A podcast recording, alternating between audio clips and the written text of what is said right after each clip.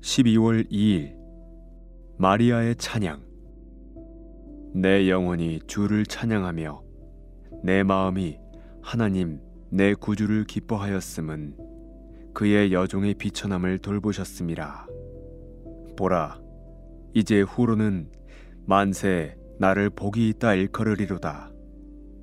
능하신 이가 큰 일을 내게 행하셨으니 그 이름이 거룩하시며 긍휼하심이 두려워하는 자에게 대대로 이르는도다.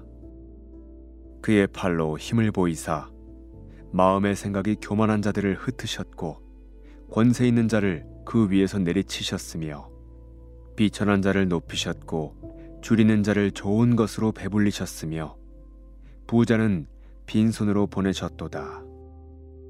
그 종 이스라엘을 도우사 긍휼히 여기시고 기억하시되 우리 조상에게 말씀하신 것과 같이 아브라함과 그 자손에게 영원히 하시리로다. 누가복음 1장 46절에서 55절 마리아는 하나님에 관한 가장 놀라운 사실을 분명히 보았습니다.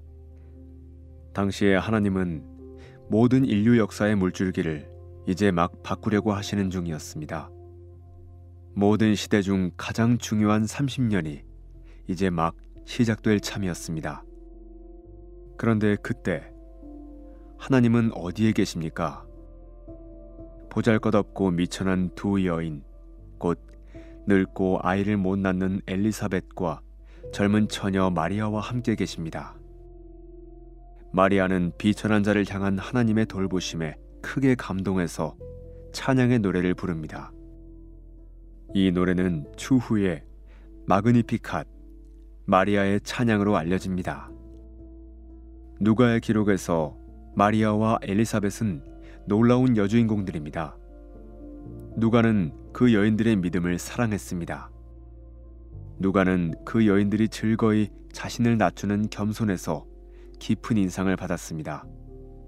또한 지체 높은 독자 데오빌로에게도 이에 관한 깊은 깨달음을 주고 싶었습니다. 엘리사벳이 말합니다.